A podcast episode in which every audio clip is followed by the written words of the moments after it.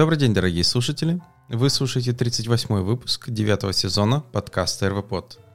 С вами, как всегда, я, его постоянный ведущий Алексей Васильев, и в этом выпуске я расскажу, что же нового интересного произошло в мире Руби и Веба за прошлую неделю. Итак, поехали. А, первые две новости — это в блоге hey.com. DHH расписал о том, что вышел Turbo 7 и Stimulus 3. А, напоминаю для тех, кто забыл, не помнит, э, Turbo и Stimulus — это части Hotwire а, подхода, который, получается, пропагандирует DHH, э, э, ну, войскам компания, Rails Framework, можно так сказать. То есть это подход, при котором вы строите современное веб-приложение, которое вместо того, чтобы заезжать большое количество JavaScript, э, большую часть работы все еще продолжает делать на бэкэнде. И получается, вместо того, чтобы создавать JSON пишку, вы все еще шлете куски HTML вместо JSON именно по веб-сокету или а, просто обыкновенному Ajax запросу. И получается Turbo это successor, назовем его так, то есть типа развитие турболинка для тех, кто еще помнит такую штуку. То есть э, она еще все еще может использоваться, но вот э, если вы хотите дальше продолжать и использовать эту штуку, то надо переходить уже на турбо. Э, в седьмой версии добавили такую вещь, как lazy load фреймы. То есть теперь можно их загружать, они будут загружать контент только в том месте, когда до них viewport доходит. Э, также можно теперь таргетить несколько select элементов, используя типа query selector, э, чтобы, например, там заменить какие-то инпуты или удалить их, или еще что-то сделать. Ну, например, при сабмите формы почистить все эрроры с инпутов. Э, это можно как раз использовать по такую штуку. А, также есть, получается, возможность запаузить request и рендеринг. Это может быть использовано, например, для анимации. То есть, когда между страницами происходит переход, возможно, вам надо перед тем, как произвести запрос или переход, рендер самой страницы после того, как она загрузилась, вам надо произвести какую-то красивую анимацию. В таком случае можно использовать вот этот новый uh, async callback. Uh, также, получается, есть э, поддержка before и after stream экшенов. Э, есть новые фрейм-ивенты, то есть добавили несколько, потому что их не хватало. Э, и также получается дополнительные разные штуки. Это то, что было добавлено в Turbo. Э, следующий, в стимулусе, для тех, кто не помнит, стимулус — это подход для написания JavaScript-приложения в виде контроллеров, то есть вы в странице в HTML описываете некий дата-контроллер, и получается то, что уже внутри находится этого элемента, вы с ним можете взаимодействовать и описывать уже в JavaScript, какой там идет работа. Такой себе э, HTML, э, в котором, который является, вот кусочек HTML является компонентом, можно это так назвать. Э, очень похоже, ну, AngularJS 1, когда там мы писали ng-атрибуты, Э, форы, там, инпуты, селекторы, вот что-то подобное, только тут используются дата-атрибуты, и тут есть подобные вот эти дата-экшены, дата-таргеты и вот подобные штуки, которые можно потом описать еще в JS-файле, дополнительную логику, логику поверх этого. И получается, вот в стимусе третьем э, его перенесли в отдельный пакет, то есть если вы до этого его ставили через э, Stimulus, то теперь это hotwired slash Stimulus, то есть его занамспейсили. И также, если вы используете webpack для сборки, то есть отдельно э, как раз вот эту дополнительную штуку для веб-пака, э, Stimulus Webpack Helper перенесли тоже в отдельный пакет. То есть теперь это hotwired slash Stimulus Webpack Helper. Также, получается, добавили поддержку action параметров, э, добавили значение по умолчанию именно для values, Э, новый добавили target lifecycle callback, то есть теперь получается можно узнать, когда таргет э, контроллера подключен или отключен, именно как когда поменяется, например, я не знаю, HTML-страница при переходе. Есть поддержка дебаг мода и разные дополнительные плюшки. Например, для CSS добавили поддержку а, атомарного CSS. То есть, э, если вы используете, не хотите использовать BEM, вы хотите использовать Utility First CSS, тут добавили поддержку именно key-классов, типа Tailwind, Tailwind CSS. А, вот такая интересная штука.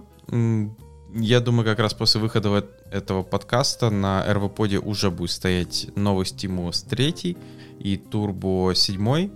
При апдейте, честно говоря, особо ничего не сломалось, но потому что я использовал, скажем так, не на полную мощь, возможно, тот же Turbo, то есть использую только для перехода страниц, а, небольшое количество ивентов, а Stimulus 3 в основном добавил фишки. Ну вот пакет надо было поменять, это единственное, что такое из крупных изменений произошло.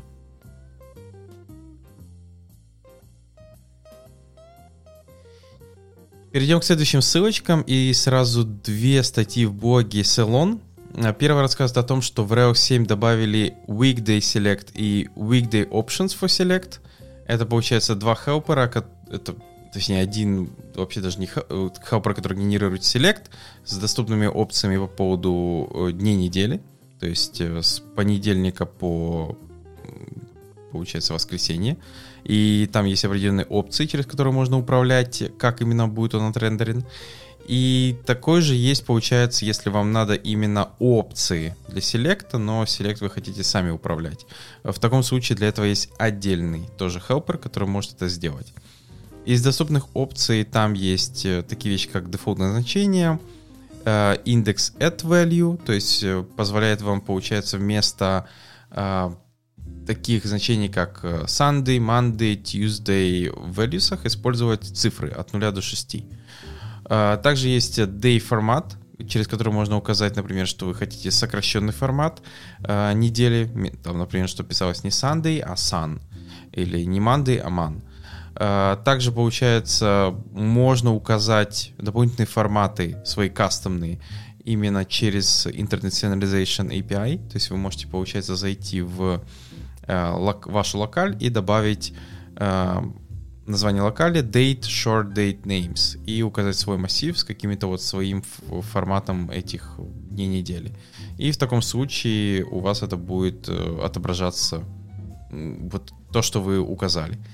Единственное, что я вот не знаю, управляется это или нет, но похоже, что э, всегда неделя начинается у них с воскресенья. То есть как в Америке, Хотя неплохо было бы, наверное, иметь опцию, где можно указать, что надо начинать, там, какие-то страны могут начинать неделю с понедельника или с э, субботы. Почему бы и нет? А, вторая новость рассказывает о том, что в Rails 7 добавили к метаданных по видеофайлу. Это, если кто помнит, в прошлом подкасте я рассказывал, что теперь при загрузке в Active Storage добавляется некая метадата, э, информация именно по видеофайлу, то есть какое расширение файла, какое, например, его э, длина.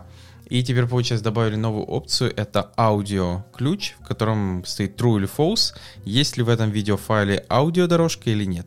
То есть, получается, зачем это может быть использовано? Это что, если при загрузке видео вы хотите провалидировать, есть ли там аудиодорожка и что она должна присутствовать, а, то в таком случае вы можете это проверить этот ключ. Если он false, то значит аудио нету этого видео, и вы можете выдать, например, ошибку, что, к сожалению, мы принимаем видео только с аудио. А, вот такая дополнительная полезная, надеюсь, функция для вас будет.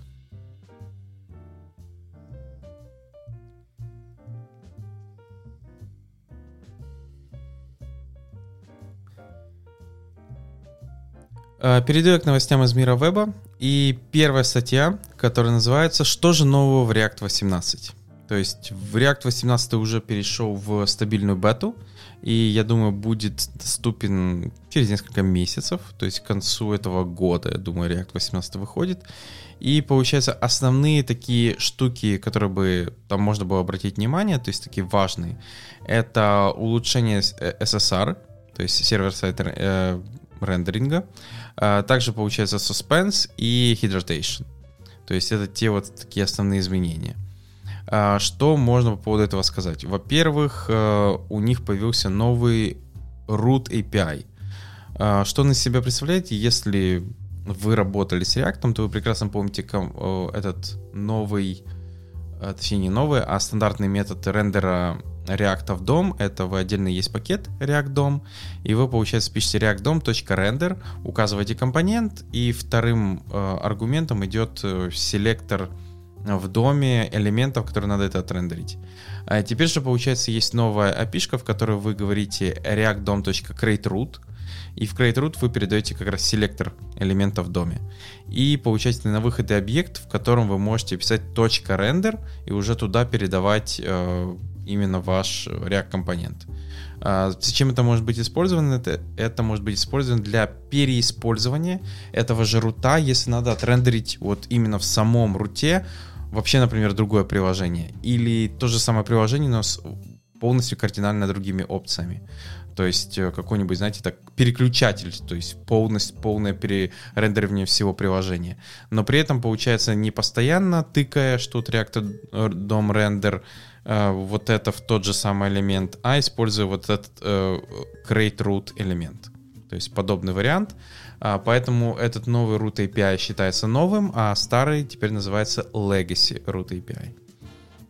Э, следующая штука, я думаю, будет полезна, если вы активно используете state в ваших компонентах.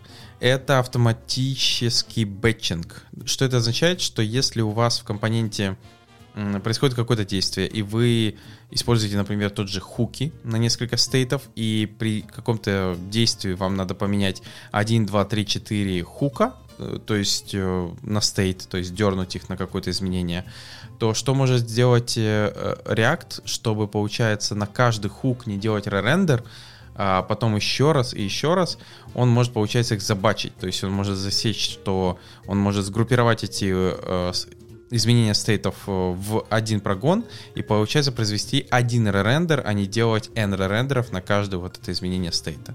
То есть, как вы понимаете, это будет именно оптимизация рендера.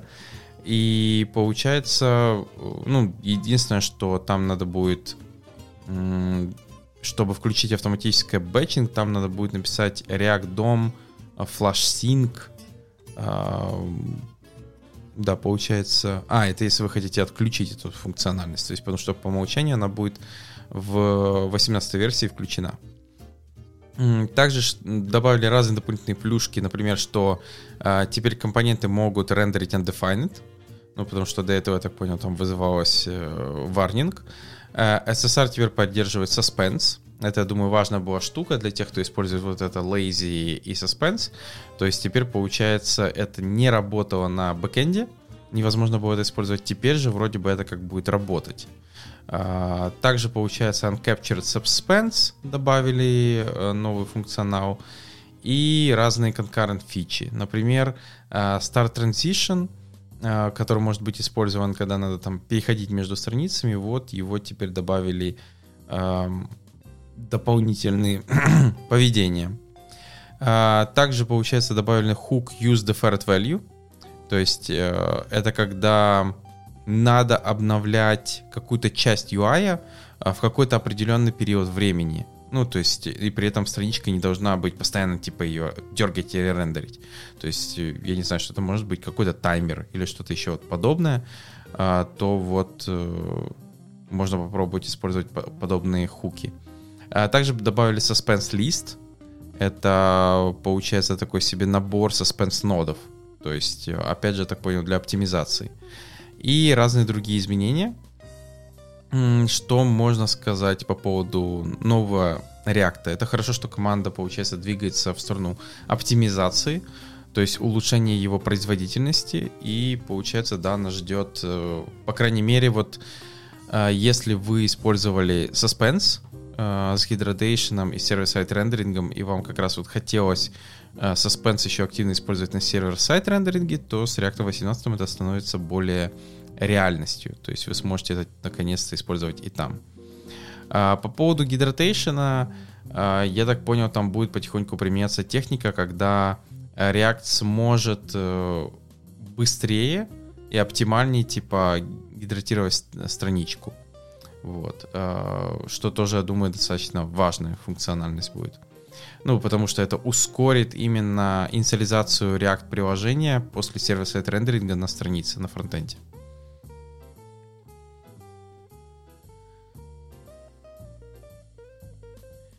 Следующая статья, а, в которой Фатас Бэдю рассказывает о том, в чем боль создания What You See, What You Get эдитора в Content Editable. То есть автор рассказывает, что вот ему надо было написать свой весовик редактор. То есть, например, ну, бывает такое, что требуется подобную штуку создать, то есть, э, потому что вы можете все-таки писать какую-то свою CMS. И автор рассказывает, э, как, насколько тяжело на сегодняшний день, в 2021 году, написать свой именно э, весовик редактор. Он рассказывает, какие основные штуки там нужны, когда он делается, как вообще начать разработку и в чем начинаются основные проблемные участки. Например, в том, что exec command — это депрецированная фича, по MDN, и ей вроде бы как нельзя пользоваться, но оказывается ноль uh, what you see, what you get uh, функци- эдиторов uh, могут вообще функционировать без exec command. Uh, дальше, получается, он рассказывает про проблемы с бэкспейсами, когда там у вас uh, разные теги, вы пытаетесь там что-то удалять, и что с этим происходит, как вообще Content Editable, editable с этим работает. А, как он вообще функционирует с line брейксами и также получается с проблемой со стилизацией. А, поэтому если в какой-то вы решите списать свой content editable, то эту статью точно, думаю, вам надо подчеркнуть, понять, куда, что будет происходить, а, чего вам ожидать, ну и на какие уже э, проблемные участки не наступать.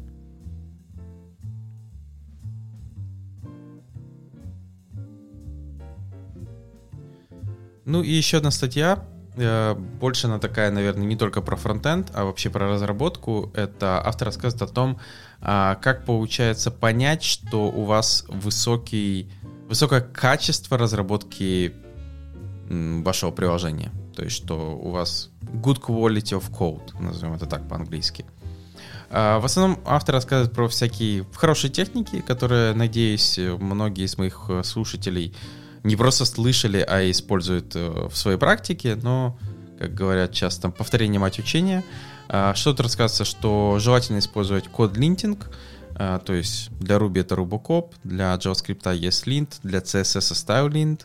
А, также рассказывает про тестирование, то есть юнит-тестинг, фича-тестинг. Пожалуйста, делайте это. Дальше он рассказывает про такую вещь, как Husky Hooks — а, Husky Hooks — это такой себе навык оверкомита, то есть э, git хуки, а, который, получается, э, срабатывают нам во время комита, во время пуша, которые могут сделать какие вещи? Прогнать линтеры на измененные файлы, а, проверить какую-то еще штуку, например, commit message, что он соответствует э, с нужным тикетом, например это, понятное дело, можно для этого использовать Husky, но есть и другие варианты, то есть, например, такие как Overcommit, э, Left Hook э, и ему подобное. Следующая штука, про которую он рассказывает, это что у вас должен быть CI-CD pipeline.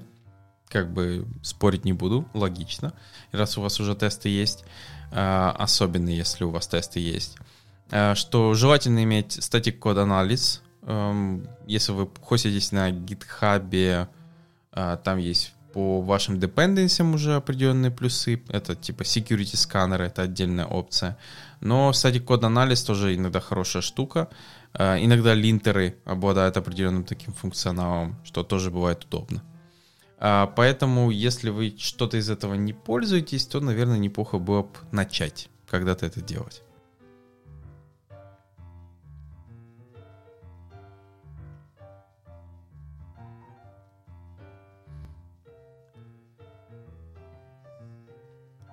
Вернемся к новостям из мира Ruby. И первая статья в блоге AppSignal, которая рассказывает о том, как уменьшить э, memory bloat в Ruby. Э, в основном, я думаю, все сталкивались с такой проблемой, особенно там, например, с какими-нибудь sidekick-воркерами, которые э, постоянно, ну, они не текут по памяти, но их, они распухают по времени использования, и непонятно, что с этим делать, потому что эту память они системе не отдают. Э, в этой статье вообще рассказывается, как э, Ruby работает с памятью, как он именно эм, идет работа с хипом, как идет работа с memory слотами, как вообще э, идет аллоцирование памяти, ну там на разные объекты, и как именно работает garbage collection в Ruby, что он не такой уж и оптимальный, как бы хотелось. И в данном случае тут как раз я бы не сказал, что много рассказывается, вот как это делать. В основном рассказывается про такие вещи, как э, возможность использования джемалока. Я думаю, про это все уже слышали, который пытается... Э, у него есть определенные вот эти твики, благодаря которым, получается, приложение может в 4 раза уменьшиться по памяти. А также, получается, можно использовать технику malloc trim, а, которая, получается, тоже может э, улучшить потребление памяти. Ну, то есть улучшить тем, что будет меньше потребляться памяти или она будет проще освобождаться в вашем приложении. Понятное дело, что такие вещи, как malloc trim, надо точно проверять э, очень активно на каких-то стейджинг серверах, потому что это может привести к тому, что приложение может стать нестабильным, то есть крэшиться. Э, ну и тут рассказывается про те вещи, что, например, если вы работаете с кэшом, то желательно, например, какие-то объекты, которые вы лоцируете в памяти, их э, собирать в какую-то там группу э, в одном месте, чтобы они лоцировались одной пачкой. А, или, например, там какие-то вещи, по возможности их э, освобождать, то есть присваивать nil или что-то еще, чтобы они в памяти сразу становились меньше, а потом вообще их можно было убрать через garbage коллектор. Вот. Поэтому я бы не сказал, что статья раскрывает какие-то особые невероятные техники, она больше раскрывает о том, а, что можно попробовать сделать, чтобы уменьшить потребление памяти вашего Ruby приложения, чтобы оно не распухало.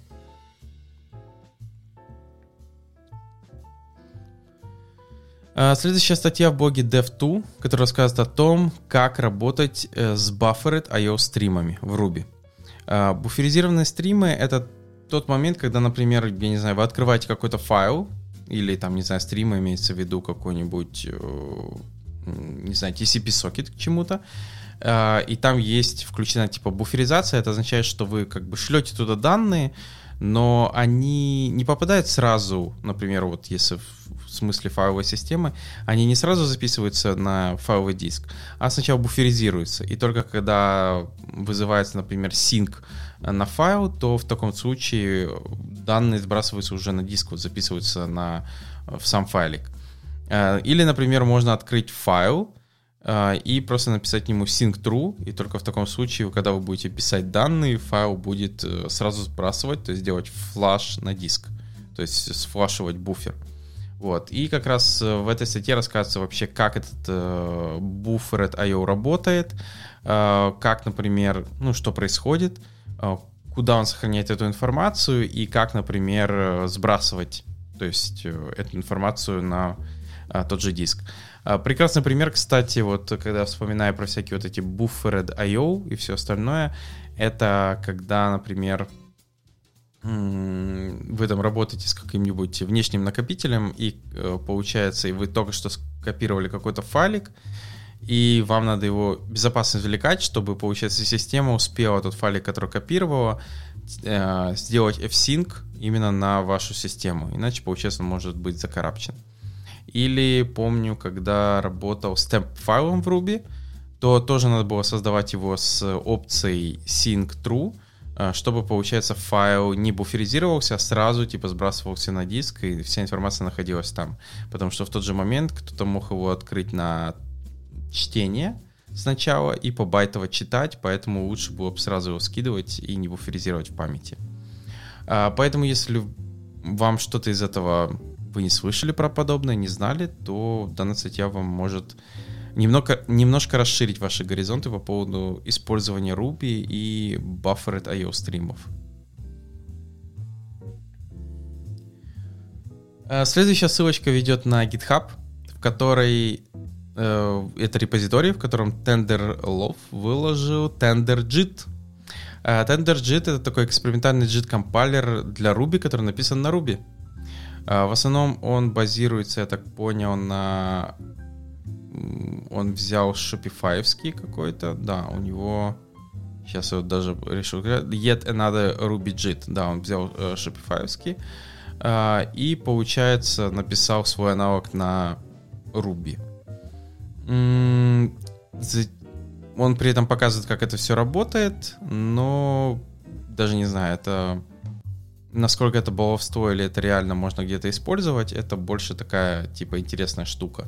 То есть, если вы всегда хотели понять, как работает JIT, но вам не хотелось разбираться, коупаться в сишном коде, а, потому что у Shopify, например, он на C написан так же, как и JIT в самом Ruby, то можно действительно покоупать, э, попробовать, э, получается, Аарон Паттерсона, а, вот его JIT и посмотреть, как именно это функционирует. Мне, как мне кажется, это, наверное, основное применение. А, хотя он говорит, что возможно это можно будет использовать на продакшене, но я так понял, не сейчас.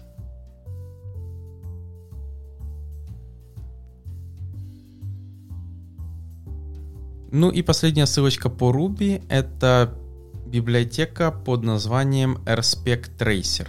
RSpec Tracer — это, получается, Spec Dependency Analyzer, а также, получается, Flaky Test Detector и Test Accelerator. То есть это такой целый набор утилит.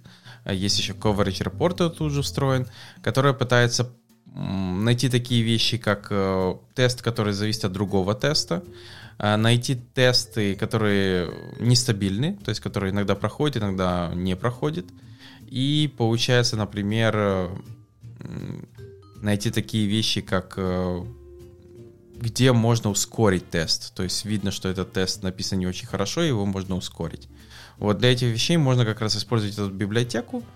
А, от себя могу сказать, что пока не пробовал, но, получается, может быть, подключу, посмотрю, что из этого выйдет. То есть, насколько она эффективно работает. А, потому что у нас уже есть э, тест проф в приложении, который тоже как раз смотрит за по поводу медленных тестов. И да, единственное, что вот это Flaky тест детектор, я не то, что думаю, что он нужен на каждый день, но действительно, если такое произойдет, и в один момент э, я попадусь на какой-то вот тест, который иногда проходит, иногда нет, то, думаю, такую утилиту можно будет попробовать как раз в этот момент применить.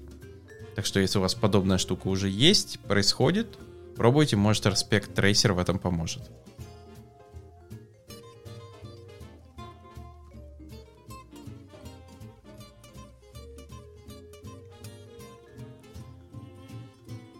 Вернемся к новостям из мира веба.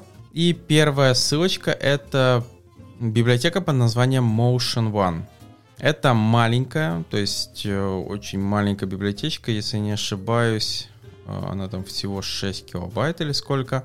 А, она используется для анимации и построена поверх Web Animation API. А, для чего она может использована? Для анимации лендингов, э, простых анимаций в вашем приложении — а, или еще, ну, чего-то такого простого. То есть тут нет таких супер крутых анимаций, но есть, э, как говорит автор, хорошая производительность самой библиотеки, потому что она использует вот этот нативный API. А, и библиотека весит всего эм, 3,1 килобайта. По сравнению, то есть она, получается, весит половину Anime.js. Э, половинку. Э, что, как я сказал, она простая, основные вот эти анимации типа кейфреймы, таймлайны, а, вот эти можно сделать. А, ну, если что-то придется более сложное, то, понятное дело, придется что-то посерьезнее брать в свое приложение. Но если ваши анимашки такие простые, там по клику что-то блимнуть, я там не знаю, какой-нибудь с, переход сделать там, эм, не знаю, с одного состояния в другое, там как-то красиво in, fade out, то, наверное, этой библиотеки будет с головой достаточно вам.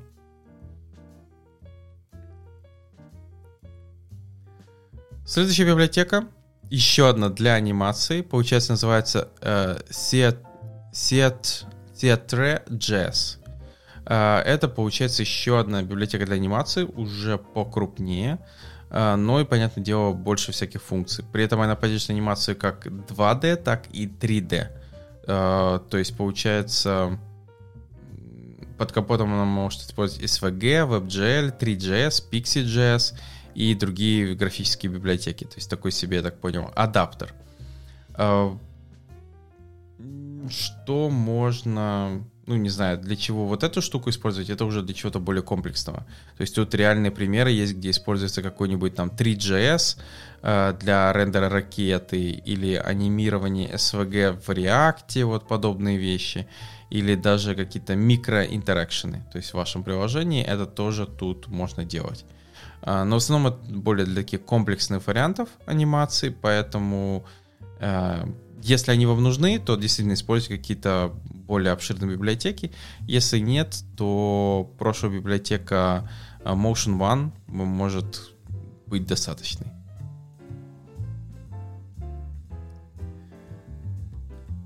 Далее статья в блоге Dev2, которая рассказывает Адам э, Брэдли по поводу библиотеки PartyTown. Э, PartyTown это получается библиотека, которая позволяет веб-воркерах э, загружать и выполнять э, third-party скрипты. То есть в чем основная идея, что э, часто грузить большое количество JavaScript на страницу не всегда оптимально, не всегда хорошо, и получается можно часть этой работы возложить на веб-воркер. То есть получается э, ваша страница грузит только там самый нужный JavaScript и просто триггерит веб-воркер, а уже веб-воркер может, получается, загрузить э, нужный кусок э, там, JavaScript, еще какой-то информации, и получается именно э, выполнять даже какую-то логику в своем thread е, ну, чтобы не блокировать э, основной thread э, самого интерфейса веб-приложения. А тут рассказывается про те вещи, которые есть в самом web worker е и поддерживает Partytown. Это sandboxing, изоляция, ну и вообще те вещи, которые там не будут работать, потому что не забываем, что у web worker а нет доступа к DOM у, а значит не каждая библиотека там будет работать внутри. Вот, поэтому если вам получается вот э, нравится идея, чтобы кусок ваших библиотек каких-то, не знаю, там, например, Google Tag Manager или что-то другое загружать не в основном трейде вашего приложения, а там в веб-воркере, то можно попробовать использовать как раз Party Town.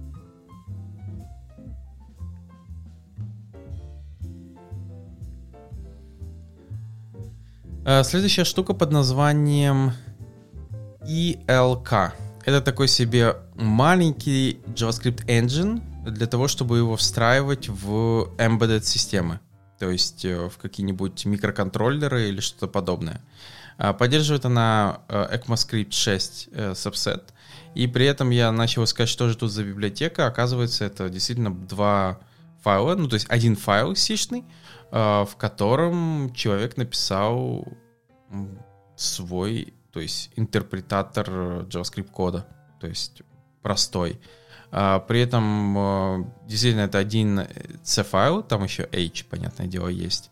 У него zero dependency, то есть ничего не зависит, ну, кроме стандартных библиотек. А, и имеется в виду stdlib и все такое. И получается по футпринту, э, получается, скомпилированная штучка, это весит где-то 20 килобайт, и ей требуется где-то 100 байт RAM, чтобы запустить вот этот VM и выполнить JavaScript код. Э, для чего это может быть использовано? Ну, для, если вы делаете какие-то вот хардвар штуки, там, теперь можно будет написать э, ваш код, например, там, поблымать светодиодом именно на JavaScript. Вот. А получается, эта штука его выполнит. Вот как-то так.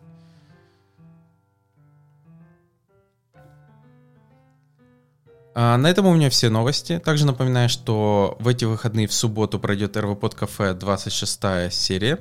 То есть э, новости все еще собираются, но уже есть такой небольшой начало. Если у вас есть какая-то новость, которую вы думаете, чтобы мы обсудили, закидывайте к нам в кафе Discussions э, на гитхабе. А, если нет, голосуйте за те, что есть. А на этом у меня все. Благодарю, что слушаете данный подкаст. Подписывайтесь, пишите комментарии и новый выпуск уже на следующей неделе. Пока.